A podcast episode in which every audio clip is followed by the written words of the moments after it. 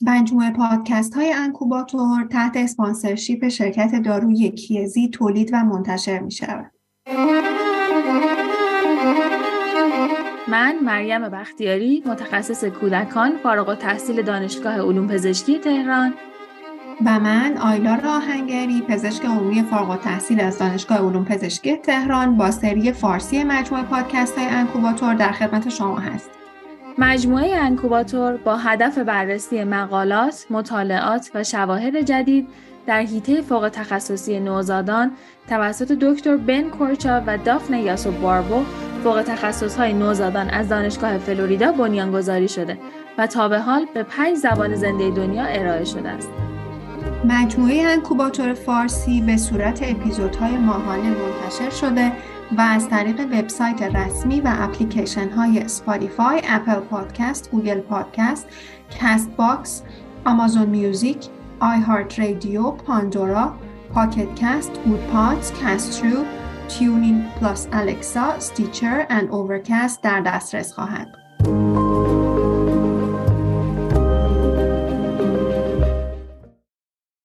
سلام خدمت همه شنوندگان عزیز پادکست انکوباتور فارسی. خوش اومدین به اپیزود پنجم ما. خیلی خوشحالیم که این شانس رو داریم که مجدد در خدمت شما باشیم و مهمان شما باشیم. تو هر جایی که هستیم و پادکست ما رو میشنویم امیدواریم این اپیزود هم برای شما خوشایند و مورد استفاده باشه. در درجه اول در شروع کار خیلی خیلی از حمایت شما و از استقبال بینظیری که داشتین از اپیزود چهارم تشکر می‌کنم. خیلی انگیزه ما رو بیشتر کرد خیلی حس خوبی به ما داد و در همین جا هم تشکر می‌کنم مجدد از استاد دلیلی عزیز. امیدوارم که شنونده ما باشن. باز هم ازشون ممنونیم که افتخار همراهی به ما دادن و ما هم تونستیم در کنار ایشون تجربه این هیجان جذاب رو داشته باشیم. مریم جان سلام آیلر جان چطوری؟ خوبی؟ منم به همه شنونده های عزیزمون سلام عرض می‌کنم. خیلی خوشحالم که با یه اپیزود جدید تونستیم در خدمتشون باشیم و منم می‌خوام تشکر بکنم از همه فیدبک های مثبتی که بابت اپیزود قبل گرفتیم. اگر کم و کاستی توی اپیزودها هست اگر مشکل تکنیکالی وجود داره به بزرگی خودتون ببخشید. به هر حال ما نوپا هستیم و تازه کاریم و تلاشمون این هست که هر اپیزود نسبت به دفعه قبل کیفیت بهتر و به هر حال قابل قبول تر باشه. خیلی خوشحالیم که در خدمتتونیم. خیلی هم عالی. منم از تو ممنونم. می‌دونم دو تا مقاله خیلی خوب برای ما داری که یکیش به نظرم به نظر من خیلی جذابتره که در مورد کورتیکو استوریداس نمی‌دونم که اولیشه یا دومیش ولی من بی صبرانه منتظرم که شروع کنی و بشنوم. مقاله اول رو در خدمتت باشیم عزیزم که بعد ادامه بدیم. ممنون. آره منم برای مخصوصا این مقاله اولی که می‌خوایم راجع صحبت بکنیم خیلی هیجان زدم. پیشا پیش عذرخواهی می‌کنم اگر قرار یه ذره طولانی بشه ولی چون شخصا من چون به هر حال شاید قطعا مشکل منه ولی خب مقاله برام یه مقدار اولش که داشتم میخوندم سنگین بود. ولی بعد که خوندم و متوجه شدم به نظرم خیلی مقاله شیرین و جذابی بود. به خاطر همینه که می‌خوام سعی کنم بهتر توضیح بدم که اگر کسی مثل من بود و به هر حال عنوانش مخصوصا یه مقدار گیجش کرد دقیقا بفهمه که متوجه بشه دقیقا که داستان چه قراره خب عنوان آره عنوان مقاله هست بررسی ارتباط مرگ یا ناتوانی به دنبال مصرف کورتون برای پیشگیری BPD بر اساس ریسک بروز BPD قبل از شروع درمان کورتون. می‌دونم اسمش خیلی عجیب غریبه. حالا شاید من بد ترجمهش کردم ولی یه مقدار اسمش عجیب غریبه. مفصلتر راجبش صحبت می‌کنیم. یه جورایی داریم راجب outcome کورتون کورتونی که برای پیشگیری BPD استفاده می‌کنیم می‌خوایم صحبت بکنیم. ولی حالا اینکه مفصل تر اینکه چی شد چه کار می‌کنیم و نتیجه چیه حالا توی مقاله با هم حرف می‌زنیم. نویسنده اول این مقاله اریک جنسن هست. اریک جنسن تا جایی که من search کردم field اصلی کارش و مطالعاتی که انجام داده همه توی همین field BPD بوده اغلب. چند تا مقاله خیلی خوب توی زمینه PDA هم دیدم چاپ کردن که اتفاقا یه خیلی خوبش هم اخیرا چاپ شده. امیدوارم بتونیم توی یکی از اپیزودا به اونم بپردازیم و این مقاله توی مجله جاما چاپ شده. اول یه مقدمه میگم مقدمه ای که توی این مقاله نوشته شده یه جوری خیلی قشنگی داستانواره. من خیلی سریع ازش گذر می‌کنم. اگر فرصتش رو داشتید بخونید خیلی قشنگ این داستان و هیستوری استفاده کورتون رو میاد توضیح میده.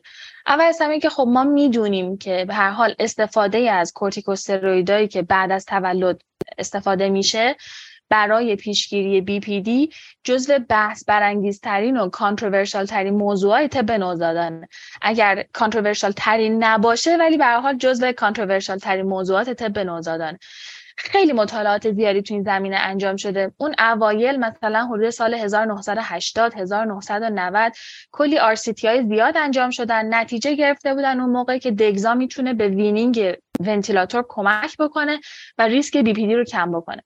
به خاطر همین باعث شد که خب اون زمان های خیلی زیادی اومدن چاپ کردن و گفتن که خب توی نوزادای preterm از کورتون استفاده بکنید و کورتون high dose خیلی استفاده کردن توی اون دوره. بعد یه مدت اومدن مطالعات follow-up انجام دادن دیدن ای دل غافل. حالا که واسه این نوزادا با high dose کورتون استفاده کردن دیدن که این نوزادا ریسک اختلال neurodevelopmental و CP با دگزای high dose توشون خیلی بیشتر شده. برای همین حالا بعدش اومدن از اون وره بوم افتادن. کلی حالا دوباره recommendation جدید چاپ کردن که نه اصلا کورتون اخه کورتون پیفه. اصلا برای پیشگیری BPD استفاده نکنید. بعد دوباره اومدن یه سری systematic review meta-analysis انجام دادن. نهایتش اومدن گفتن که باید ریسک بروز اختلال neurodevelopmental رو با خطرات BPD بسنجن و یه approach متعادل تر در واقع مطرح کردن. یه مطالعه خیلی مهم توی این زمینه تو سال 2005 توسط آقای دویل چاپ شده که یه meta-regression analysis اومده روی clinical trial موجود انجام داده. و نتیجه ای که اون موقع تو اون مطالعه گرفتن که جزء مطالعه های groundbreaking تو این زمینه هست دیدن که توی نوزادهایی که ریسک بالایی از BPD دارن استفاده از کورتون میزان مرگ و میزان CP رو کم می‌کنه. ببینید داریم میگه ریسک بالایی از BPD یعنی بر اساس risk assessment باید تصمیم گرفت. و بعدش دیگه خب مجامع علمی نوزادان مثلا AAP یا معادل اروپاییش همه اومدن یک سری revised recommendation دادن و گفتن که میشه خب برای نوزادای very preterm ی که هنوز به ونتیلاتور وصلن از کورتون استفاده کرد. کورتون low dose استفاده کرد. ولی خب clinical trial ایی که بعد از این انجام شده یه مقدار مشکلاتی دارن. مثلا خب خیلی هاشون از همون هفته اول کورتون شروع کردن یا دوزای تجمعی بالاتر دارن و در نهایت حالا تا جایی که نویسنده این مقاله ادعا کرده به نظرش خیلی قابل قضاوت نبودن. به خاطر همین حالا این بنده های خدا این اریک جنسن و تیمش اومدن یه مطالعه مقطعی گذشته نگر انجام دادن تا ببینن که تخمین و ریسک بروز دی گرید دو سه تو 36 هفتگی تأثیری روی ارتباط کورتون و مرگ یا ناتوانی تو دو سالگی داره یا نه؟ این یعنی چی؟ یعنی ببینید اینا اومدن حالا باز توی متد بیشتر صحبت می‌کنیم. اول از همین که زمان شروع کورتونشون بعد از هفت روز بوده. اینا اومدن دیدن که زمانی که تو هفت روزگی می‌خواستن برای نوزادشون کورتون رو برای پیشگیری از دی شروع بکنن یه ارزیابی انجام دادن یه risk assessment انجام دادن که ببینن آیا این نوزادشون چقدر احتمال داره که توی 36 هفتگی مبتلا به BPD بشه. و بعد همین نوزاد رو توی دو سالگی اومدن follow-up کردن و بعد دیدن که حالا این ریسکی که و اون احتمالی که اون اول داده بودن یعنی مثلا اینکه چقدر احتمال داشته اون گرید دو سه بی پی دی یا مرگ رو مبتلا بشه با نتایج نهایی که گرفتن ارتباطی داشته با هم یا نه. و می‌خوام ببینن که به حال کورتون تو زمان موثر بوده بر اساس سطح ریسک یا نه. متد مطالعه یه retrospective propensity score matched cohort study هست. که من نمی‌دونم یعنی چی و از آیلار می‌خوام از تو خواهش بکنم که این propensity score matched بودن رو برای ما توضیح بدی که یعنی چی. امان از این آمار و لغت واقعا. میم اگه اجازه بدی من خیلی خوشحالم میشم اما با توجه به اینکه ترجیح میدم یه خورده روی این matching ا با هم صحبت بکنیم و این PS رو باز بکنم بعد از مقاله من در خدمت باشم. خیلی هم عالی خیلی هم عالی. پس من ادامه میدم تا بعد آخرش به حرفای تو گوش بکنم آره حتما. خب پس این method مطالعه بوده برای database شون و برای data شون از اطلاعات Neonatal Research Network استفاده کردن. و نوزادهایی که gestational age کمتر از 27 هفته داشتن و بین سالهای 2011 تا 2017 به دنیا آمده بودن رو وارد مطالعات کردن. و البته نوزادهایی که اطلاعات follow-up neurodevelopmental شون تو دو سالگی موجود بوده. نوز... چه نوزادهایی رو از مطالعه exclude کردن؟ نوزادهایی که قبل هشت روز براشون نوزاد کورتون شروع شده بوده یا نوزادی که بعد 42 روز براش شروع شده بوده؟ نوزادی که severe congenital disorder داشته باشه یا اگه حالا تو قسمت های مهم داده missing data وجود داشته بود اونا رو هم حذف کرده چه exposure ی تو این مطالعه بررسی شده؟ کورتون سیستمیک برای پیشگیری از BPD که بین 8 تا 42 روزگی شروع شده باشه و نوع کورتون رو هم این که مثلا هیدروکورتیزون استفاده شده باشه دگزا استفاده شده باشه اینم وارد مطالعه کردن. دقت کنید که ما داریم راجع به کورتون سیستمیک صحبت می‌کنیم. اصلا صحبتمون توی مطالعه راجع به کورتون استنشاقی نیست بلکه داریم راجع به کورتون سیستمیک حرف می‌زنیم. بعد حالا میاد راجع به پرایمری آوتکام صحبت می‌کنه. پرایمری آوتکام توی این مطالعه اول از همه مرگه که خب مرگ از زمانی که کورتون رو شروع کردن تا دو سالگی و نکته دوم هم پرایمری آوتکام دوم هم moderate to severe neurodevelopmental impairment هست. و بعد تعریف این moderate to severe neurodevelopmental impairment چیه؟ یک اینکه اگر توی مقیاس بیلی بیلی سه score motor یا score cognitive کمتر از 85 داشته باشه. اگر GMFCS بیشتر از سطح دو داشته باشه لول دو داشته باشه. اگر moderate to severe CP باشه اگر اختلال و ناتوانه شنوایی و بینایی severe داشته باشه. من جان من ممنون میشم که اگر در مورد این score بیلی که گفتی بیشتر توضیح بدی. اسم قشنگی داره امیدوارم خودش هم قشنگ باشه. ببین آره من حالا هم score بیلی همین اسکور جی ام اف سی اس که گفتم آره, آره. البته قطعا من در جایگاهی نیستم که بخوام نظر بدم و سواد کافیشم ندارم ولی حالا در حد خیلی مقدمه کوتاه و یه معرفی خیلی کوتاه بخوایم بکنم. خب اینا به حال score های بررسی neurodevelopment نوزاد هستن. بیلی score ما یه بیلی سه داریم و اخیرا بیلی چهار هم اومده. من تا جایی که بررسی کردم فرق عمده بیلی سه و بیلی چهار این هستش که خب مثلا بیلی چهار یه مقدار web-based و به هر حال آنلاین شده سرعت انجامش بیشتره. و یه چند تا سوال مثلا از والد هم داره ولی از نظر کلیات ارزش و scoring خیلی تفاوتی من متوجه نشدم حداقل بین بیلی 3 و 4 حالا توی score بیلی میاد 5 تا domain و در واقع 5 تا حیطه رو بررسی می‌کنه که ببینه که و در نهایت نتیجه بگیره که وضعیت neurodevelopment بچه به چه صورت هست. میاد یکی score یکی وضعیت cognition رو بررسی می‌کنه. بررسی language motor social emotional و adaptive development این پنج field رو میاد بررسی می‌کنه و بعد بر اساسش score میده. score نرمال اگر ما اون منحنی زنگ حالا تو البته خب آمار استادی من نباید جلو تو این حرفا رو بزنم ولی خب زنگوله رو در نظر بگیریم و صد رو وسط در نظر بگیریم که نرماله حالا دارم درست بگم. صد رو درست در نظر بگیریم نرمال در نظر بگیریم score کمتر از 85 که میشه کمتر از یه standard deviation neurodevelopmental impairment هست و score کمتر از 75 که دیگه میشه دو تا standard deviation کمتر دیگه میشه severe neurodevelopmental impairment. حالا برای مثلا برای این مطالعه اینا اومدن برای بیلی score cognition و score motor کمتر از 85 رو neurodevelopmental impairment در نظر گرفتن یعنی کمتر از یه standard deviation رو در نظر گرفتن خیلی جالب آره خیلی جالب بود. مرسی از اینکه توضیح دادی. البته من هی گفتم اگر الان من بپرسم نابلد داستان منم. مرسی که توضیحش دادی که منم یادش بگیرم. این GMFCS چطور مورد اضافه ای داره بخوای بگی؟ ببینین GMFCS اینم به هر حال یه اسکور ارزیابی اختلال تکاملیه.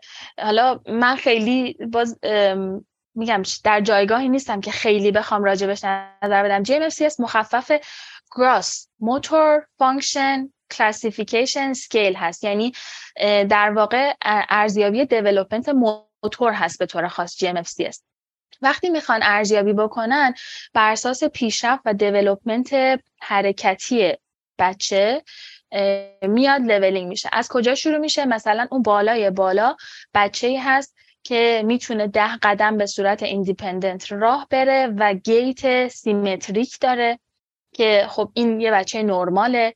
حالا اگر مثلا همین بچه که ده قدم independent راه میره. اگه gait ش asymmetric باشه یا اگه توانایی ده قدم راه رفتن نداشته باشه ولی مثلا بتونه با کمک راه بره مثلا بتونه بشینه دستاشو تکون بده بازی بکنه مثلا این میشه لول یک اینا مثلا میشه لول یک.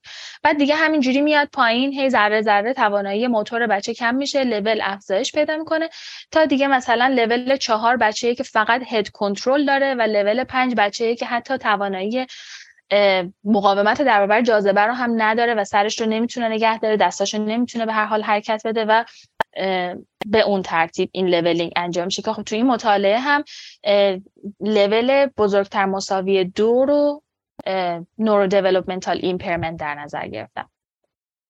خیلی هم عالی. دستت درد نکنه. خیلی آره من خیلی خلاصه گفتم گفتم از از شنونده های عزیز هم عذرخواهی می‌کنم. من قطعا در جایگاهی نیستم که بخوام اینو بگم. فقط یه مرور کلی با هم کردیم که حالا این اصلا یعنی چی؟ اگر اشتباه گفتم به بزرگواری خودتون ببخشید. اگه اشتباه گفتم بهم پیام بدید و بگید کجا رو اشتباه گفتم که من هم یاد بگیرم خب پس راجع primary outcome صحبت کردیم. گفتیم primary outcome همون یکی death هست و یکی neurodevelopmental impairment گفتیم که تعریف neurodevelopmental impairment رو تو مطالعه چی در نظر گرفتن؟ و outcome بعدی BPD grade دو و سه هستش که تعریفشون از BPD grade دو و سه نیاز به mechanical ventilation via nasal cannula یا حالا به هر حال اکسیژن با flow ی بیش از دو لیتر در دقیقه توی 36 هفته اصلاح شده. و بعدش اینا اومدن احتمال مرگ یا BPD رو برای همه نوزادا حساب کردن. یعنی چی؟ ببینید من حالا یه بذار اینجا بگم. توی این مطالعه از یک calculator ی استفاده شده به اسم BPD Outcome Estimator که مال همین Neonatal Research Network هستش. این BPD Outcome Estimator version اولش فکر کنم سال 2011 آمده بوده و version جدیدش که با مطالعات جدید آپدیت شده مال سال 2022 یعنی نسبتا جدیده. توی این outcome estimator من یه ویدیو تهیه کردم که اگر حالا شنونده ها دوست داشتن لینکش رو ما به هر حال بعدش داخل کانال تلگرام داخل پیج اینستاگرام و داخل وبسایت می‌ذاریم که اگر دوست داشتید می‌تونید برید این ویدیو چهار دقیقه رو داخل یوتیوب ببینید که توی اون یه خیلی آموزش کوتاه آموزش که نه ولی یه مرور کوتاه با هم کردیم اینکه چطور از این BPD Outcome Estimator میشه استفاده کرد. چون به نظرم خیلی نکته خیلی ابزار جالب و ساده بود. یه جدوله که شما فقط اطلاعات نوزاد رو داخلش وارد می‌کنید یک سری سوال می‌پرسه ازتون. شما اطلاعات نوزاد رو وارد می‌کنید و بعدش در نهایت به شما یه جدول میده که مثلا می نویسه نو بی پی دی انقدر درصد. مثلا گرید یک انقدر درصد.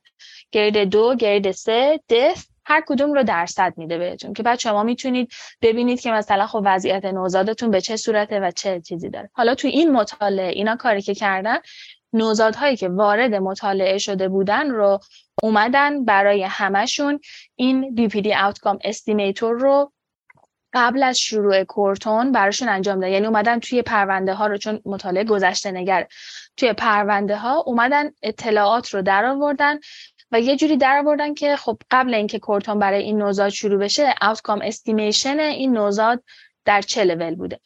و اون جدول آخر که مثلا این calculator نشون میده عدد grade دو و grade سه و death رو درصدش رو با هم جمع کرده بودن و خب برای هر نوزاد یادداشت کردن. و حالا میگم اگه دوست داشتید برید اون ویدیو رو نگاه بکنید که ببینید مثلا حالا به هر حال با این کلکولاتور بخواید بیشتر آشنا بشین لینکش رو بعدا براتون نتایجی که اینا من پیش آره. ازت تشکر کنم چون یقین دارم من خودم خیلی چیز یاد خواهم گرفت. اگرچه شاید استفاده تخصصی من نیست ولی خوبه که آدم یه چیزی آموزش ببینه آره ولی مخصوصا برای کسایی که حالا با نوزادا کار می‌کنن فکر می‌کنم حالا اگر مخصوصا بخوان نتایج این مطالعه ایده بگیرن که خب خیلی به درد می‌خوره ولی اگه نخوانم به هر حال خیلی calculator خوبیه که بهشون به احتمال بروز BPD grade دو و مرگ رو برای نوزاد تخمین بخواد بزنه به نظرم خیلی ابزار خوبیه. حالا اینا توی این مطالعه بیایم بریم سراغ نتایج قسمت اصلی داستان. این که اصلا چه نتیجه گرفتن. 656 تا نوزاد تو گروه کورتون گرفته ها بودن 2796 نوزاد توی گروه کنترل بودن. سن متوسط شروع کورتون 25 روز بوده که خب یکم بر من عجیب بود این که ولی حالا نمی‌دونم قضیهش چی بوده. ولی سن متوسط شروع کورتون توی مطالعه 25 روز بوده. نتیجه اول. اول راجع به نوع کورتون صحبت کرده که به نظرم خود همینم خیلی نتیجه ارزشمندیه. اینکه به هر حال دگزا هیدروکورتیزون نمی‌دونم بتامتازون یا همه کورتونای دیگه آیا واقعا ارجحیت یا فرقی بین اینا وجود داره یا نه؟ 75 درصد نوزاداشون دگزا گرفته بودن 24 درصد هیدروکورتیزون یک درصد سایر انواع. نتیجه ای که گرفتن این بوده که از جهت neurodevelopmental impairment و از جهت مرگ فرقی بین دگزا و هیدروکورتیزون و بقیه انواع وجود نداشته. یعنی فرقی که نظر آماری بخواد ارزشمند باشه وجود نداشته. فقط یک trend ی دیدن که دیدن دگزا می‌تونه به این سمت نتایج به نفع این بوده که دگزا ممکنه باعث تازه کاهش مرگ و سیپی شده باشه. ولی خودش توصیه کرده تو مطالعه که مطالعات بیشتر لازمه و نیاز به بررسی بیشتر هست. ولی نتیجه نهایی این که اولویت و ارجحیت خاصی بین انواع مختلف کورتان وجود نداره که خود همین به خودی خودش به نظر من خیلی یافته ارزشمندیه. آره حالا حالا بریم سراغ قسمت جالب ماجرا. ببینید من یک بار دیگه سوال رو میگم. ببخشید خیلی تکرار می‌کنم اینو. یه جورایی انگار زمانی که وقتی تو نقطه A قرار گرفته بودن اومدن ریسک بروز یه آرزه رو تو نقطه B ارزیابی کردن و بعد تو نقطه C اومدن حالا اون اعدادی که توی نقطه A و B در آورده بودن رو با نتیجه که تو نقطه C گرفتن مقایسه کردن. یعنی چی؟ یعنی نوزادهاشون رو قبل اینکه بیان براشون کورتون شروع بکنن حد زدن یعنی حساب کردن که چند درصد احتمال بروز BPD و CP و مشکلات neurodevelopmental وجود داره. و بعد تو follow-up دو سال اومدن دیدن که حالا آیا این نتایجی که الان تو follow-up دو سالگی دارن می‌بینن از CP و neurodevelopmental impairment آیا ارتباطی داشته با اون درصدی که حساب کردن یا نه؟ و نتیجه ای که گرفتن خیلی جالبه یک ارتباط معکوس دیدن بین احتمال بروز مرگ یا BPD grade دو سه قبل درمان و اون درصدی که حساب کرده بودن و اون risk difference مرگ و disability که تو گروه دیده بودن. و میاد نتیجه میگه میگه که قشنگ عددم میاد میگه اینجاشه که آدم کیف می‌کنه. میاد میگه که با هر ده درصد افزایش احتمال مرگ یا BPD grade دو سه یعنی اون عددا که با هم جمع کرده بوده با هر ده درصد افزایش این عدده بالای پنجاه درصد یعنی اون limit رو پنجاه درصد در نظر گرفتن. میگه اگه با هر ده درصدی که این ریسک BPD مرگ زیاد شده دو و هفت دهم درصد ریسک مرگ یا neurodevelopmental impairment تو دو سالگی بچه کمتر شده. یعنی خیلی یعنی جالبه به نظر من. خیلی جالبه. آره. و این حالا برای BPD حالا برای neurodevelopmental impairment و CP میگه به ازای هر ده درصد افزایشی که این دفعه حالا واسه این limit 40 درصده. میگه اون درصد BPD و مرگی که حساب کردیم با اون outcome estimator به ازای هر ده درصد افزایشی که بالای چهل درصد بخواد باشه احتمال مرگ و CP سه و شیش دهم درصد کمتر شده یعنی چی؟ این یعنی هرچی ما خطر مرگ یا بی پی دی تو نوزادمون قبل اینکه درمان کورتون براش شروع بکنیم بیشتر باشه یعنی ما نوزادمون تو ریسک بیشتری برای بروز اون آوتکام منفی مورد نظر ما باشه. احتمال اینکه کورتونه بخواد اثر منفی بذاره و باعث مرگ و ناتوانی بشه احتمال کمتره. یعنی همین صحبتی که همیشه ما می‌کنیم که درمان مناسب برای بیمار مناسب در زمان مناسب و patient selection و individualized training treatment میشه دقیقا همین. یعنی اینکه ما اگر زمانی که داریم برای نوزادمون کورتون رو شروع می‌کنیم برای پیشگیری از BPD و نگرانیم که نکنه من این کورتونی که دارم بهش میدم رو مغز بچه اثر بذاره.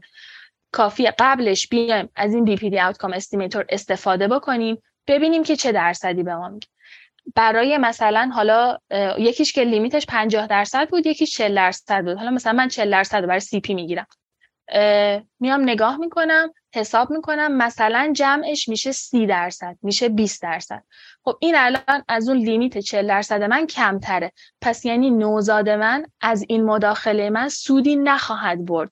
و اون ریسک CP و عوارض و neurodevelopmental و مرگ تو نوزاد به هر حال از اون ور اثر منفی می‌ذاره براش. ولی اگر مثلا من بیام برای این نوزادم حساب بکنم و ریسک BPD و outcome نهایی و مرگ براش مثلا 50 درصد یا 60 درصد بشه مثلا اگه 60 درصد بشه من می‌تونم بگم که آهان تازه این اگه الان من بهش کورتون بدم ریسک مرگ و neurodevelopmental impairment ش کمتر میشه. یعنی استفاده از این outcome estimator اینجا می‌تونه به ما کمک بکنه و نتیجه این مطالعه به نظر من خیلی جالبه که یعنی به ما نشون میده اگه یه نوزادی low risk باشه قبلش برای BPD تازه اون کورتونی که ما بهش میدیم ریسک mortality و مثلا اختلال مثلا neurodevelopmental رو توش داره بیشتر می‌کنه. یعنی اگه ما بیمار رو درست انتخاب نکنیم نه تنها بهش سودی نرسوندیم بلکه بهش ضرر رسوندیم. خیلی جالبه. به نظرم خیلی خیلی به نظرم. آموخته ها و فرضیات ذهنی رو زیر رو می‌کنه. دقیقا. یعنی خیلی به نظرم جالب جذابی انتخاب کردیم. آره خیلی به نظر منم مطالعه جالبی بود. خیلی مطالعه تکنیکالی بود. امیدوارم خوب تونسته باشم منظور رو رسونده باشم. فکر می‌کنم اگر اون ویدیو رو نگاه بکنن کمکشون می‌کنه شنونده هامون. من با سازه سعی کردم خیلی وارد جزئیاتش نشم ولی خب با توجه به اینکه این مطالعه جزو بزرگترین مطالعه های مولتی سنتریه که تو این زمینه کار کرده فالوآپ دو ساله هم بررسی کرده قطعا نتایجش ارزشمنده و به هر حال حالا من نمیگم با یه مطالعه آدم رویه کارش رو عوض بکنه ولی خب به هر حال قطعا نتیجه ارزشمندی داره. قطعا همینطور. آره. من به هر حال ببخشید که خیلی صحبت کردم. حالا خوشحال میشیم که نظر تو بدونم و بعدش هم راجع به همون RPS MCS اون روش مطالعه برامون یک توضیح بدی. من نظر تشکر می‌کنم. مقاله خوبی بود. من کلا توی هر رشته و هر زمینه واقعا مقاله که افق جدیدی رو توی کلینیک برای ما باز می‌کنه خیلی باعث میشه لذت ببرم. میگم حتی با اینکه حوزه تخصصی من نیست بابت انتخاب مقاله ازت مجدد تشکر می‌کنم. خیلی هم عالی توضیح دادی. جامعه و خب یقینا با حالا کسی که فرصت داره با مطالعه مقاله و همینطور با دیدن اون ویدیو مطمئنم خیلی خیلی اثرگذاری بیشتری خواهد داشت. من برم سراغ این موضوع آماری که گفتی propensity score matching یعنی در اصل اینجوری بگم. خب مطالعات cohort رو هممون می‌شناسیم. cohort study ها یکی یعنی دسته study هایی هستن که ما توشون برای design و برای رسیدن به نتیجه به matching گروه ها احتیاج داریم.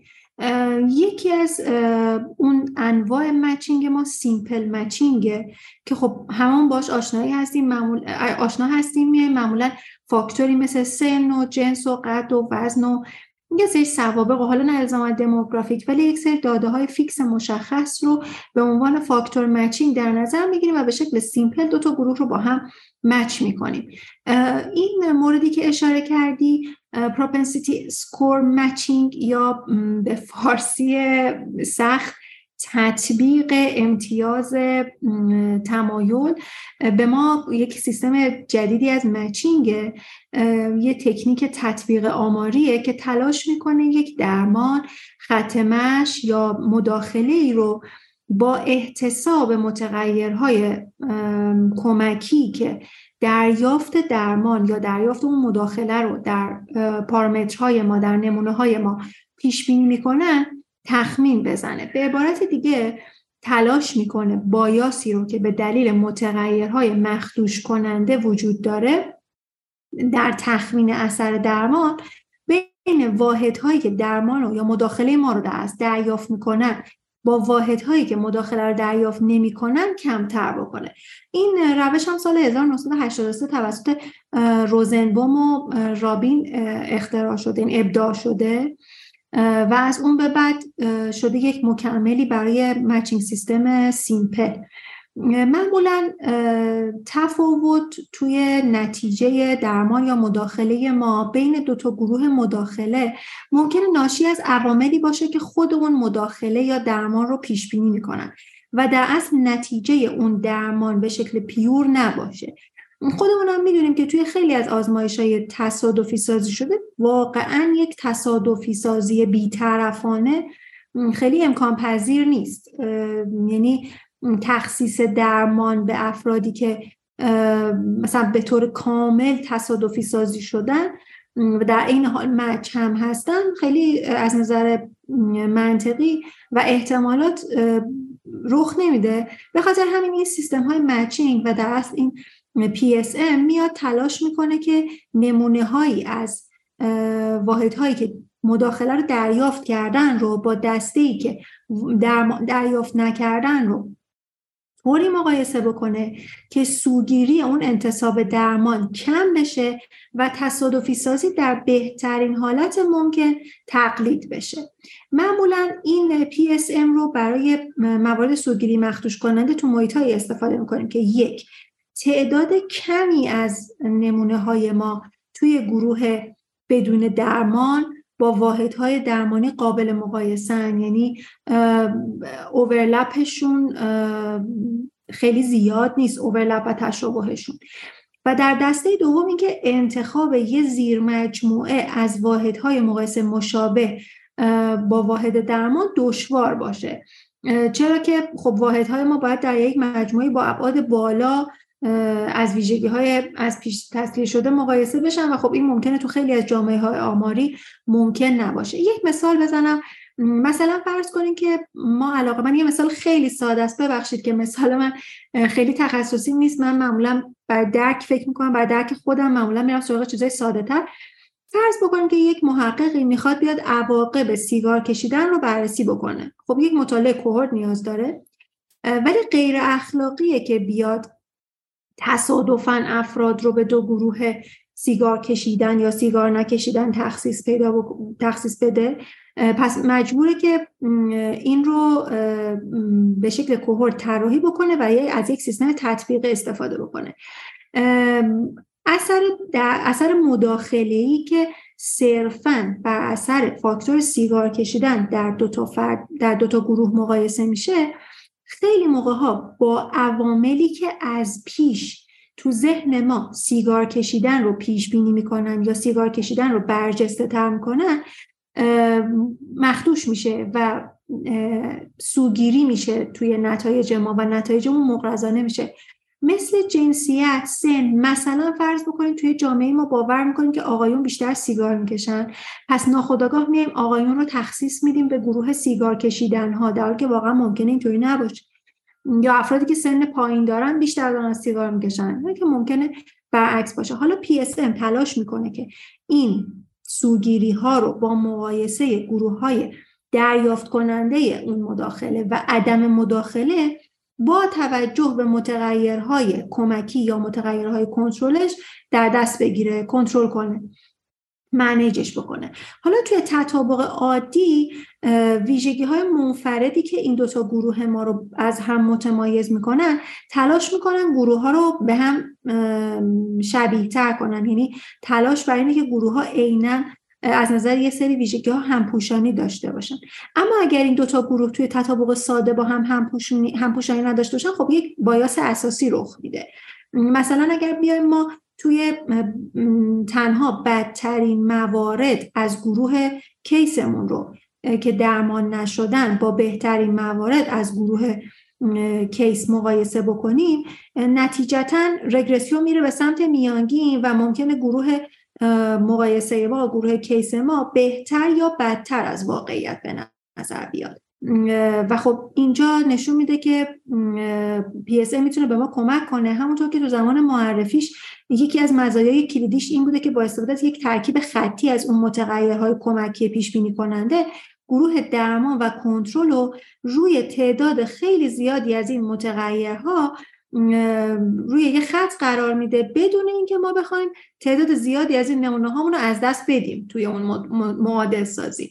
حالا یکی از معایبی هم که برای این روش PSM ذکر شده اینه که فقط ما میایم متغیرهای کمکی رو اینجا در نظر می‌گیریم ویژگی های نهفته اون نمونه ها رو در نظر نمی‌گیریم. یعنی میایم عواملی رو که بر انتصاب به اون مداخله تاثیر می‌ذارن جدا می‌کنیم.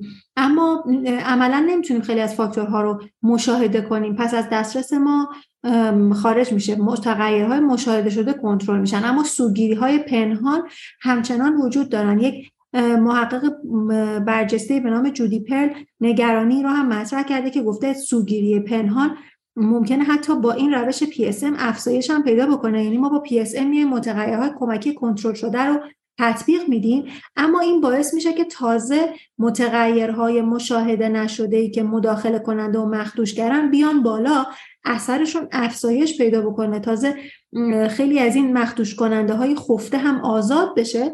پس ممکنه به صورت مجانبی این اثر معکوس هم داشته باشه.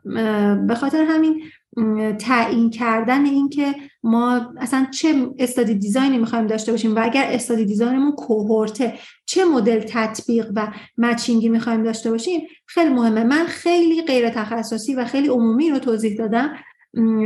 از اپیدمیولوژیست های عزیز عذرخواهی می‌کنم اگر جایش کم و کاستی داشت ولی به نظرم حالا افرادی که می‌خوان وارد این حوزه از استادی بشن کوهورت بشن بهتره که هم در درجه اول از یه اپیدمیولوژیست متبهر کمک بگیرم و بعدش هم پیشنهاد می‌کنم که واقعا کلینیسیان ها و محقق ها خودشون روی این فاکتورهای آماری و مچینگ ها هم مسلط باشن چرا که این اصلا به درک نتیجه نهایی خیلی کمک می‌کنه. دست در نکنه آیلار همیشه خیلی چون آمار واقعا به نظر من خیلی سخته خیلی فهمیدن آمار سخته بر من سخت نه. ولی خب خیلی قشنگ توضیح دادی. به حال دست در نکنه خیلی متشکر ممنون از توضیحات خیلی خوبه خب کنم خیلی بابت این مقاله اول وقت گذاشتیم و خب چون مقاله خیلی جالب بود برای همین یه مقدار وقت بیشتری برد. اگه به هر حال شنونده ها جزئیات بیشتر خواستن می‌تونن برن کل مقاله رو بخونن. اگر اشتباهی بود به بزرگواری خودتون ببخشید. بریم که مقاله دوم مقاله دوم رو گوش بکنیم که آلار تو زحمت کشیدی. می‌دونم که مقاله خیلی جالبیه و سراپا گوش هستیم. قربونت بریم جون لطف داری. من آره مقاله به نظر خودم مقاله جالبیه. امیدوارم که هم شما هم شنونده های عزیزم دوستش داشته باشین.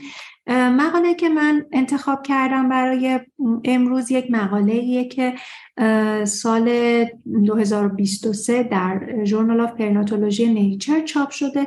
عنوان مقاله هست یک RCT از درمان اوروفارنژیال با شیر مادر در این نوزادان پرمچور نویسنده اول این مطالعه نانسی رودریگز هست از آمریکا و مقاله خوب خوبیه خیلی هم مقاله جدیدیه. توی این مقاله همونطور که گفتم یک RCT مقاله آینده نگر double blind. و که توی به صورت multicenter اجرا شده. توی این مطالعه ایمنی و اثر بخشی درمان oropharynx با شیر خود مادر در یک سری موارد ارزیابی شده در جهت کاهش late sepsis به عنوان primary outcome NEC mortality مدت اقامت و همینطور زمان رسیدن به تغذیه کامل رودهی و تغذیه کامل خوراکی در نوزادان نارسی که برث ویتشون کمتر از 1250 گرمه. خب هممون همه شنونده های ما فکر می‌کنم با این سیستم تریتمنت تغذیه مادر آشنا هستن. امیدوارم از مقالم لذت ببرن. آره به نظرم خیلی مقاله جالبیه. مخصوصا چون این اوروفارنجیل تراپی به حال جزو با شیر مادر جز موضوع topic hot topic هست الان. و خب من یادمه که چند وقت پیش صحبتش بود که مثلا همین oropharyngeal therapy با شیر حالا این البته oropharyngeal نه شیر مادر intranasal بود اون البته. که میگفتش که به حال خب جذب میشه intranasal و معتقد بودن که توی نوزادهایی که دچار IVH هستن خیلی می‌تونه کمک کننده باشه و چون به هر حال شیر مادر stem cell داره شیر مادر نمی‌دونم نوتروفیل داره. آره. بر همین خب یعنی موضوعیه که خیلی جذابه. حالا اون اینترانازال بود. حالا مثلا این درمان اوروفارنجیالشه که داره صحبت می‌کنه که مثلا رو سپسیس و نک بخواد اثر واقعا داشته باشه خیلی جالبه. آره ممنون از کامنت مثبتت. واقعا هم همینه. حالا ما هممون می‌دونیم که خب شیر مادر اجزای محافظتی زیادی داره. کلونیزاسیون باکتری ها رو کمتر می‌کنه باکتری مشترک رو تقویت می‌کنه و خیلی فاکتورهای مثبت حتی اثرات بلوغ روی روده نابالغ ایجاد می‌کنه. اثرات آنتی اکسیدانی ضد التهاب داره. حالا سرتون درد نیارم.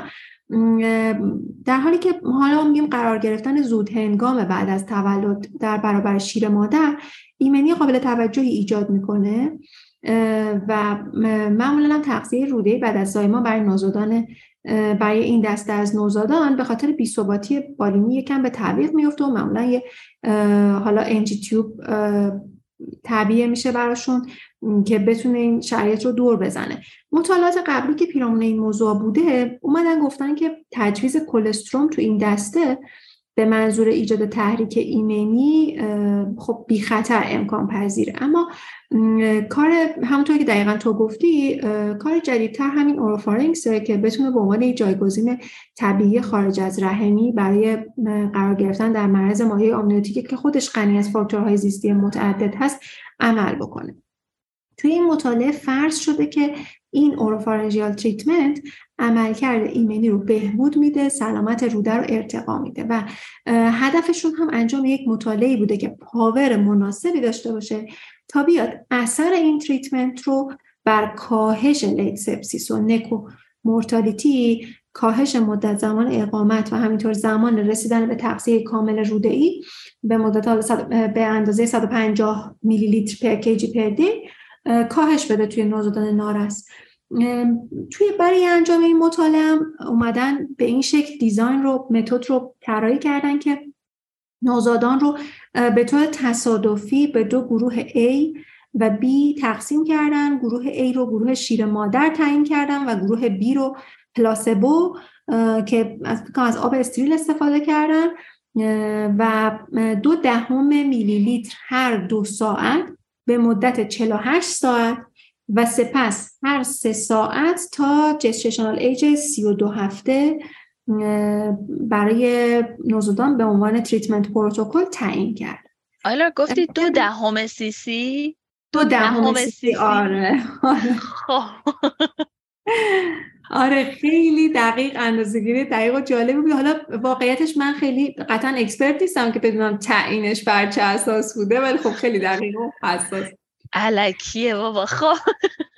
در مجموع 259 نوزاد وارد مطالعه شدن. اما یه سری خب lost to follow up ا و به هم خوردن این screening و غربالگری و دنبال کردن این نوزادان توی مطالعه اتفاق افتاده که گزارش کردن 39 موردش به دلیل اینکه مادران بارداری رو حفظ کردن نوزاد preterm نشده دیگه واجد شرایط نبوده یا وزن تولدش بیشتر از اون مقدار بوده که ما می‌خواستیم follow up ش مختل شده و یا تولید شیر کافی که ما میگیم یعنی گفته شده تو مطالعه حداقل 5 سی سی توسط مادر به این حد نرسیده تا 96 ساعت پس از زایمان.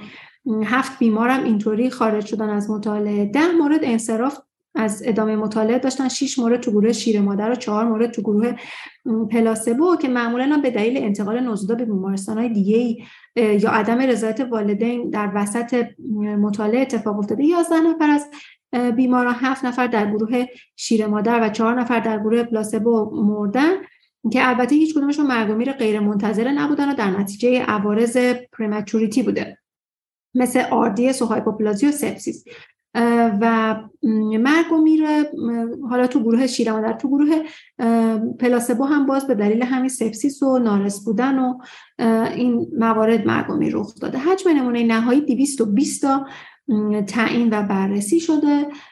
داده های کل نمونه حالا با رویکرد ITT اومدن تجزیه تحلیل کردن و بر اساس پروتکل معمولا 75 درصد از یعنی گفتن نوزادانی که 75 درصد از این treatment ما رو دریافت بکنن مورد قبولن. اگر زیر این مقدار باشه یا مثلا مادرشون شیردهی رو دادن شیر به نوزاد رو متوقف کرده باشه از مطالعه هست میشن. حالا در نتیجه این مطالعه خیلی جالبه که حالا من اول خلاصه عرض بکنم که تفاوت معنیداری در لیت سپسیس نک یا مرگ وجود نداشته. گروه شیر تقریبا کاهش هشت روزه اقامت در بیمارستان کاهش هشت روزه در رسیدن به فول انترال نوتریشن و همینطور کاهش شش روزه در تغذیه کامل خوراکی در مقایسه با گروه پلاسبو داشته. از نظر پالینی خب منطقیه. اما متاسفانه حالا مقدار پیولیوش معنیدار نبوده که بخوایم روش مانوری داده بشه. من اگر بخوام که دوباره برسم یه مقدار نتایج رو باز بکنم باید بگم که از نظر دو تا گروه از نظر جستیشنال ایج و وریبل های دموگرافیک و اسنپ اسکور و اینها با هم پوشانی داشتن اختلاف معنیداری نداشتن. اما جنسیت توی گروه ها اختلاف معنیداری داشته.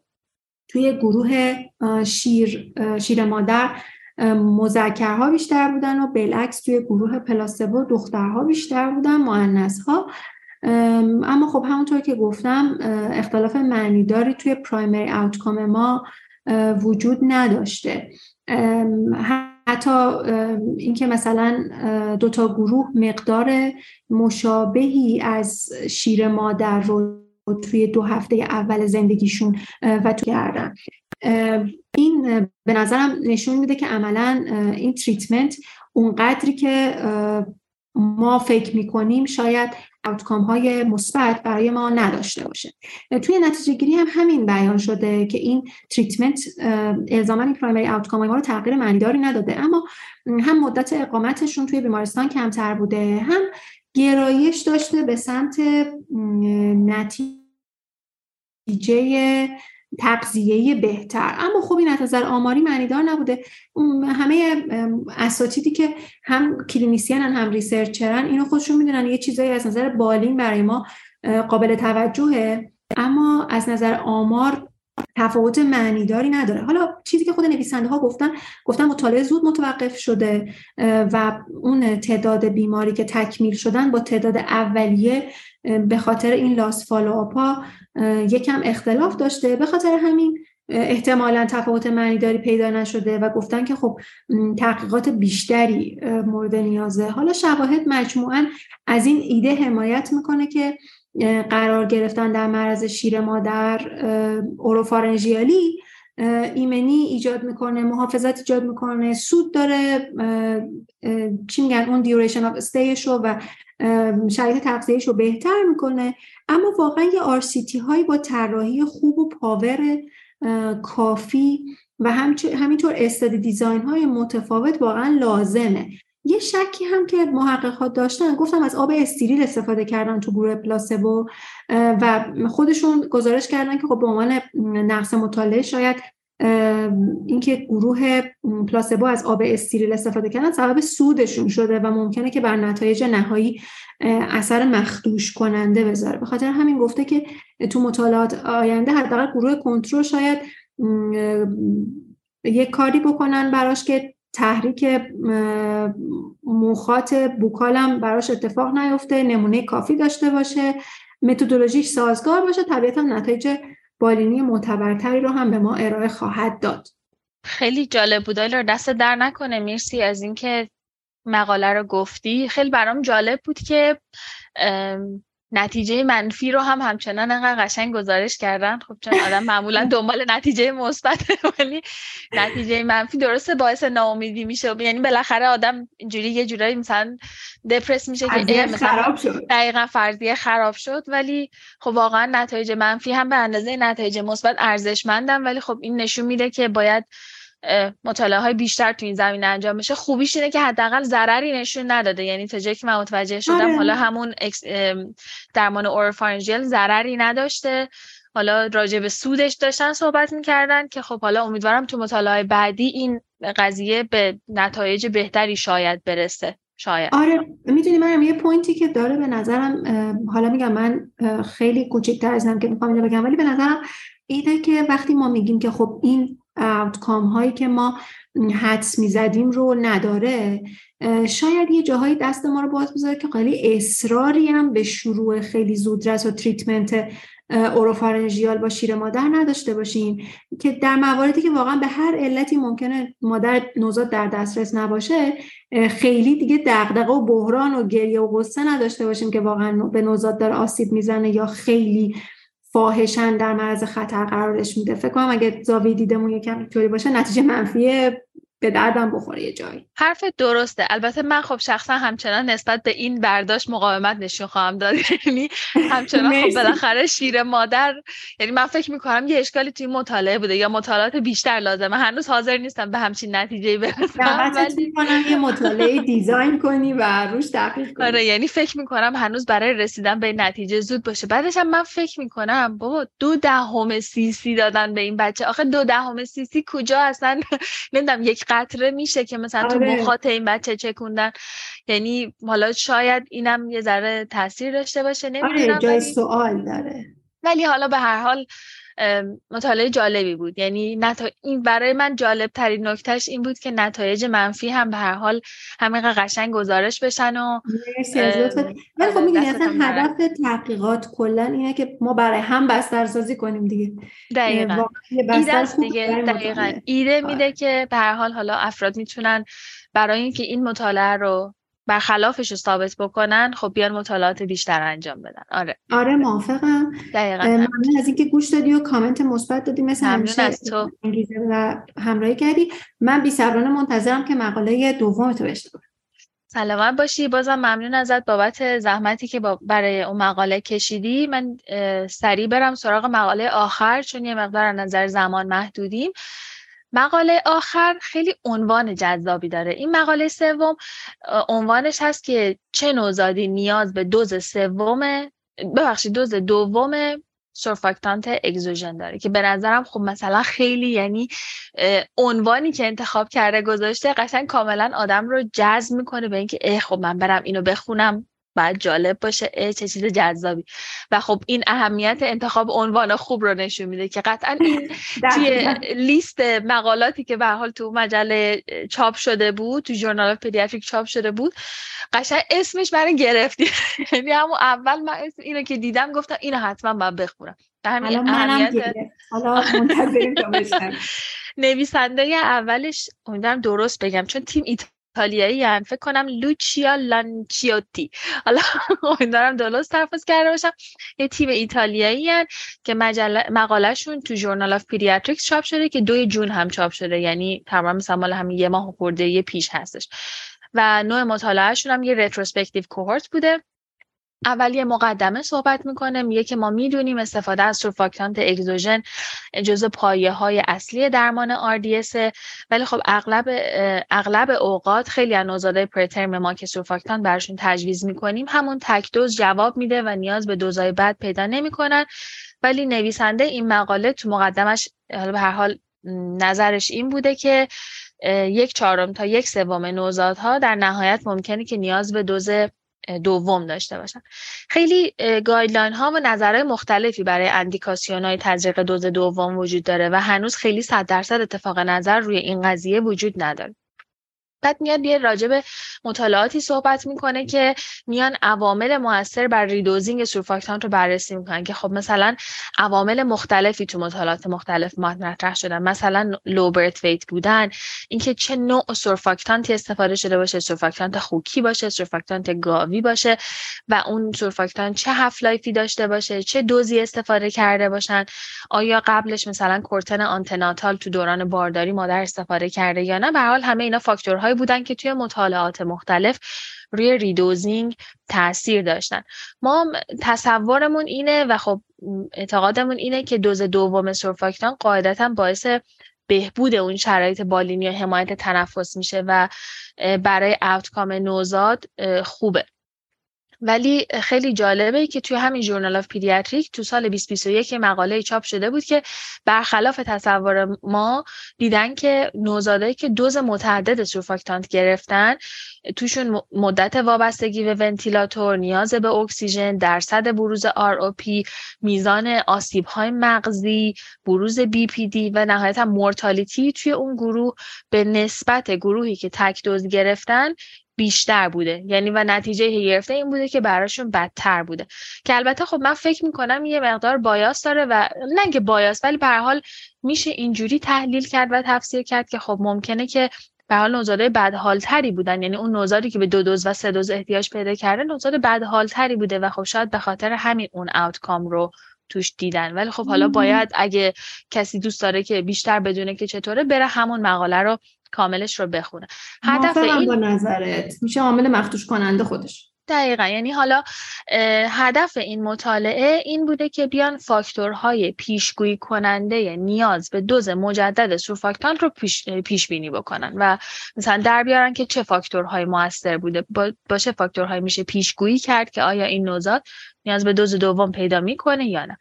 متد مطالعه گفتم مطالعه تو ایتالیا انجام شده بوده. نوزادهایی که با جستیشنال جستیشنال ایج بین 24 هفته تا 32 هفته بودن وارد مطالعه شدن. مطالعه بین سالهای 2004 تا 2021 تمام نوزادهایی که توی اون NICU سطح سه بستری شده بودن رو وارد مطالعه کردن. اگر نوزادی بوده چون مرکزی که وارد مطالعهشون شده بوده خودش زایشگاه داشته. اگر نوزادی که از مرکز دیگه اعزام شده بوده از مطالعه خارج شده نوزادهایی که congenital malformation داشته باشن خارج شده. نوزادی که تو دو روز اول expire شده باشن exclude شده بودن. و اگر نوزاد سورفاکتانت رو به علتی به غیر از RDS دریافت کرده مثلا pulmonary hemorrhage داشته یا congenital مثلا pneumonia داشته اومدن و اون نوزادها رو از مطالعه خارج کردن. تشخیص RDS شون بر دادهای بالینی و یافته های رادیولوژیک بوده و criteria ی تجویز سورفاکتانتشون هم تو تمام طول مطالعه تمام اون تقریبا میشه گفت 15 سال یکسان بوده. نوزادهایی که برای حفظ saturation 90 تا 92 درصد نیاز به CPAP با PEEP 6 و FiO2 ی بیشتر از 30 درصد اگر داشتن این نوزادها کاندید دریافت دوز مجدد شده بودن. نوع سورفاکتانتی که توی این مطالعه استفاده شده بوده سورفاکتانت خوکی Curosurf بوده و به روش INSURE تجویز شده بوده. یه نکته جالب این بودش که از اواسط مطالعه دوز استفاده Curosurf شون تغییر کرده. یعنی توی چند سال اول بین 2004 تا 2009 دوز 100 میلی per kg استفاده کرده بودن. اما از سال 2010 به بعد دوز اول 200 میلی per kg که در واقع همون دوزی هست که ما هم الان استفاده می‌کنیم. دوز اول 200 میلی per kg Curosurf رو تجویز می‌کنیم 2.5 سی سی per kg و بعدش دوزهای بعد 100 میلی per kg که میشه 1.25 سی سی per kg. و برای criteria ی تک تکرار سورفاکتانتشون هم مجددا همون criteria ی اول اینکه آیا نوزاد نیاز به سورفاکتانت داره یا نه. یعنی همون افای توی بالای سی و پیپ 6 رو در نظر گرفت. یه نکته جالب این بود که برای ارزیابی شدت نارسایی تنفسی از دو تا فاکتور استفاده کردن. یه فاکتور FiO2 هست و یه فاکتور هم نسبت PaO2 به FiO2 یا نسبت PF ریشیو من بهش میگم. PF ریشیو یک صد قبل تجویز سورفاکتانت این PF ریشیو رو خب ما تو طب بزرگ سالم داریم. نمی‌دونم این همونه یا یک چون فرق داره؟ اگه یکم توضیحش بدی. آره حتما. ببین بازم میگم من قطعا در جایگاهی نیستم که بخوام راجع به این مسائل نظر بدم. فقط یه مرور خیلی سریع می‌کنیم. این PF ratio آره همونه که توی بزرگسال ها هم استفاده میشه. کلا یه فاکتور خیلی ساده است ولی خب خیلی ارزشمنده برای پیش بینی و پیشگویی وضعیت تنفسی و وخامت وضعیت تنفسی. یه جوری میاد نسبت shunt ریوی رو نشون میده. یعنی میاد میزان transfer و انتقال اکسیژن از جدار مویرگای آلوئول رو میسنجه. چجوری حساب میشه؟ من حالا در حد چند دقیقه می‌خوام اینو بگم چون استفاده از این نسبت خیلی تو بالین می‌تونه کمک کننده باشه برای تخمین وضعیت تنفسی نوزاد. چجوری محاسبه میشه؟ همونطور که گفتم PaO2 تقسیم بر FiO2 نوزاد. حالا برای اینکه ما PaO2 رو بخوایم حساب بکنیم دو راه داریم برای نوزاد. یا باید ABG بگیریم و داخل ABG اون فشار arterial اکسیژن رو ببینیم و وارد این کسر بکنیم. تقسیم بر FiO2 یا راه دیگه اینه که یک سری حالا فرمولای عجق و وجود داره ولی تحتش یه سری جدولا هست. حالا من توی اون فایل خلاصه مقاله‌ای که توی سایت آپلود می‌کنیم جدول رو هم می‌ذارم. جدول هایی که نشون میده که مثلا این سچوریشن مدل این PaO2 هست. دیگه شما لازم نیست اون فرمولای عجیب غریب استفاده بکنیم. مثلا نوزادی که مثلا نوزاد که نه کلا یعنی مثلا سچوریشن 95 درصد PaO2 معادل حدود 80 خواهد بود. یا مثلا 90 درصد PaO2 میشه 60 مثلا PaO2 100 میشه سچوریشن 97 درصد. یه جدول داره. حالا میشه با فرمول هم حساب کرد ولی یه جدول داره. شما قشنگ می‌تونیم بر اساس سچوریشن نوزاد بیمارتون من حالا میگم نوزاد ولی کلا بیمار PaO2 رو در بیارین. و بعد تقسیم بر FiO2 اون تقسیم بر FiO2 هم باید مثلا اگه ما میگیم 21 درصد FiO2 داره می‌گیره باید صفر ممیز 21 بنویسیم. یعنی نباید تقسیم بر 100 شده شو باید بنویسیم. نرمالش تا جایی که من بررسی کردم نرمال این PF ratio بین 300 تا 500 حدود 400 عدد نرمال محسوب میشه. زیر 300 کسی هست که دچار impaired gas exchange و خب اختلال به حال تهویه داره. و اگر زیر دیویست باشه دیگه severe هایپوکسمی محسوب میشه. حالا من یه مثال بزنم برای اینکه مثلا این ارزش این رو بخوام بفهمیم. دو تا مثال بزنیم. یه مثال بزنیم از نوزادی که مثلا saturation ش الان روی دستگاه 95 درصد داره نشون میده. اما داره FiO2 مثلا 21 درصد هم داره می‌گیره. یعنی با FiO2 21 درصد که این در واقع تو room air هست سچوریشن 95 درصد داره. PF ریشیو این گفتیم سچوریشن 95 درصد PaO2 میشه حدودا 80 پس تو صورت کسر میشه 80 تقسیم بر 21 صد PF ریشیو این بچه این نوزاد میشه حدودا 380 که پس یعنی نشون میده که بین اون رنج 300 تا 500 یه عدد خیلی خوبه. پس نشون میده که وضعیت تنفسی این نوزاد من الان خیلی خوبه. حالا در برابرش مثلا باز من یه نوزادی دارم که saturation ش 95 درصده ولی FiO2 ش 80 درصده. مثلا این PF ratio ش چجوری میشه؟ باز saturation 95 که گفتیم میشه 80 PaO2 ش 80 تقسیم بر 8 دهم. میشه 118 ما گفتیم زیر 200 severe هایپوکسمی هستش. این بچه بدبخت PF ratio ش الان 118 است و اوضاع تنفسیش بسیار خرابه. یعنی اینکه خب به هر حال این نسبت به همین سادگی خیلی راحت می‌تونه اون وضعیت تنفسی رو به ما نشون بده. امیدوارم درست گفته باشم. ممنونم که انقدر جامع و کامل و روون توضیح دادی. مرسی. آره، فقط امیدوارم حالا درست گفته باشم. ولی خلاصه اینکه اینا از پی اف ریشیو و FiO2 به عنوان مارکرهای شدت نارسایی تنفس تو مطالعهشون استفاده کردن. حالا چه نتیجه ای گرفتن؟ اینا توی اون بازه 2014 تا 2021 مجموعا بعد از اینکه اکسکلوژن کرایتریا رو اعمال کردن 1293 نوزاد وارد مطالعه شدن. از این 1293 نوزاد 662 تا نوزاد سورفاکتانت گرفتن. حالا از این جماعتی که سورفاکتانت رو گرفتن 70 درصد تک دوز گرفته بودن 25 درصد دو دوز گرفته بودن و 5 درصد سه دوز گرفته بودن. یعنی در واقع 70 درصد single dose حدود 30 درصد multiple dose گرفته بودن. بعد دیدن اون نوزادهایی که بیشتر از یه دوز گرفتن gestational age شون کمتر بوده birth weight شون کمتر بوده خیلی جالبه. احتمال بیشتر SGA بودن. SGA small for gestational age هستش.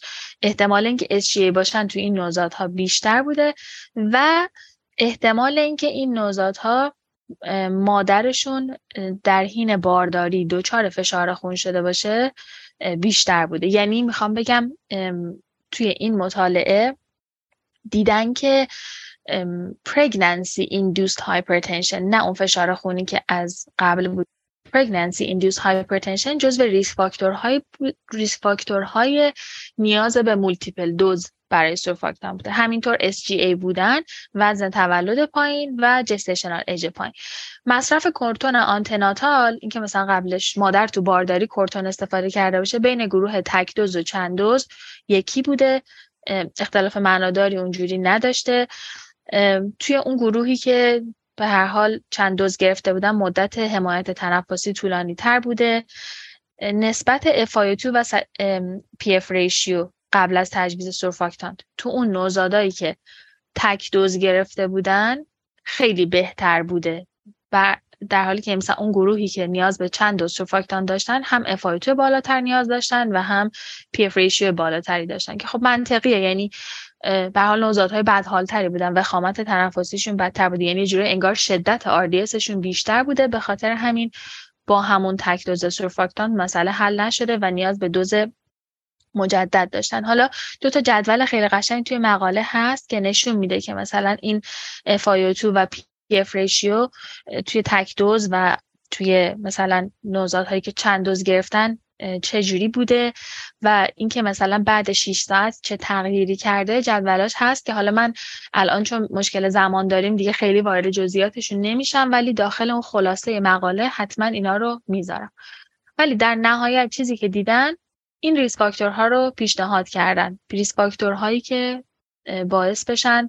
نوزاد نیاز به دوز مجدد سورفاکتان داشته باشه. اول از همه SGA بودن Small for Gestational Age بودن. دو نوزادهایی که دوز اولشون رو 100 میلی پر کیجی بگیرن. یعنی در واقع چون خب به هر حال نیمه عمر کوتاهتری هم داره یعنی وقتی ما دوز کمتر میدیم زودتر هم محو میشه. به خاطر همین خب وزن کمتر هم باز risk factor نیاز به دوز مجدد بوده. Pregnancy induced hypertension gestational age پایین. اگر نوزادی FiO2 بالا یا PF بالا قبل درمان سورفاکتان داشته باشه عدد و limit نگفتن توی مطالعه و هر چیز زودتر سورفاکتانتو بزنیم. یعنی مثلا بین دو تا نوزادی که نیاز به سورفاکتان داره نوزادی که یک ساعت بعد تولد سورفاکتانت می‌گیره با نوزادی که مثلا 6 ساعت بعد تولد می‌گیره اونی که یک ساعت گرفته احتمال اینکه مجدد نیاز به سورفاکتان پیدا بکنه بیشتره. باز من حدس خودم اینه که چون اینم باز نشون دهنده وخامته یعنی اون نوزادی که ساعت اول نیاز به سورفاکتان پیدا کرده احتمالا خیلی بد حال بوده که دیگه همون اول تا رسیده گفتن بده سورفاکتان تو بزنیم. در حالی که مثلا اونی که 6 ساعت بعد گرفته نوزادی بوده که چون اون وسط مسطا بوده مثلا هی گفتن بذار بهش فرصت بدیم ببینیم چه جوری میشه بهتر میشه بهتر نمیشه. دیدن بهتر نشده آخر مثلا 6 ساعت بعد مثلا براش سورفاکتانتو زدن.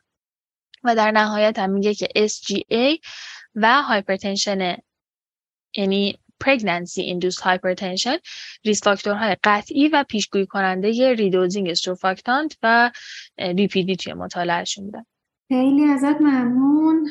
مثل همیشه من خیلی لذت بردم میگم مطالعه های update نتایج خیلی جذابی داره. شما هم همیشه انتخاب خوبی می‌کنی. خیلی ممنونم و تشکر می‌کنم. خستم نباشی. مرسی ازت آیلا جان. متشکر. لطف داری که تو نسبت به من. امیدوارم شنونده هامونم از شنیدن این مقاله های این اپیزود لذت برده باشن و استفاده کرده باشن. اگر اشتباه یا کم و کاسی توشون وجود داشت ما رو ببخشید لطفا.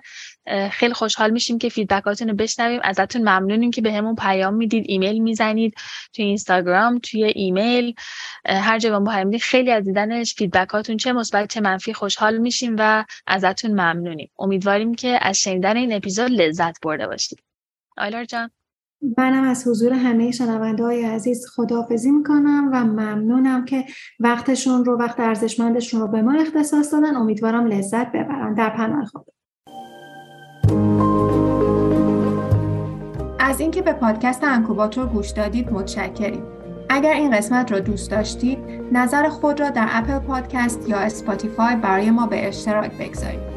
شما می توانید همه قسمت های این مجموعه را در اپل پادکست، اسپاتیفای، گوگل پادکست، کست باکس یا برنامه پادکست دلخواه خودتان پیدا کنید. برای این کار کافی است واژه انکوباتور را جستجو نمایید. برای اطلاع یافتن از اپیزودهای جدید ما را در شبکه های اجتماعی دنبال کنید. در صورت تمایل، سوالات، نظرات و پیشنهادات خود را به ایمیل ما ارسال و یا در بستر رسانه های اجتماعی و وبسایت مطرح کنید. لطفا توجه داشته باشید که این پادکست با هدف آموزشی و اطلاع رسانی طراحی شده است و نباید به عنوان توصیه پزشکی در نظر گرفته شود. در صورت وجود هر گونه مشکل لطفا به پزشک خود مراجعه کنید. آدرس ایمیل nicupodcast.farsi@gmail.com آدرس وبسایت www.the-incubator.com کانال تلگرام اینکیوبیتر underline فارسی. پیج اینستاگرام اینکیوبیتر underline فارسی.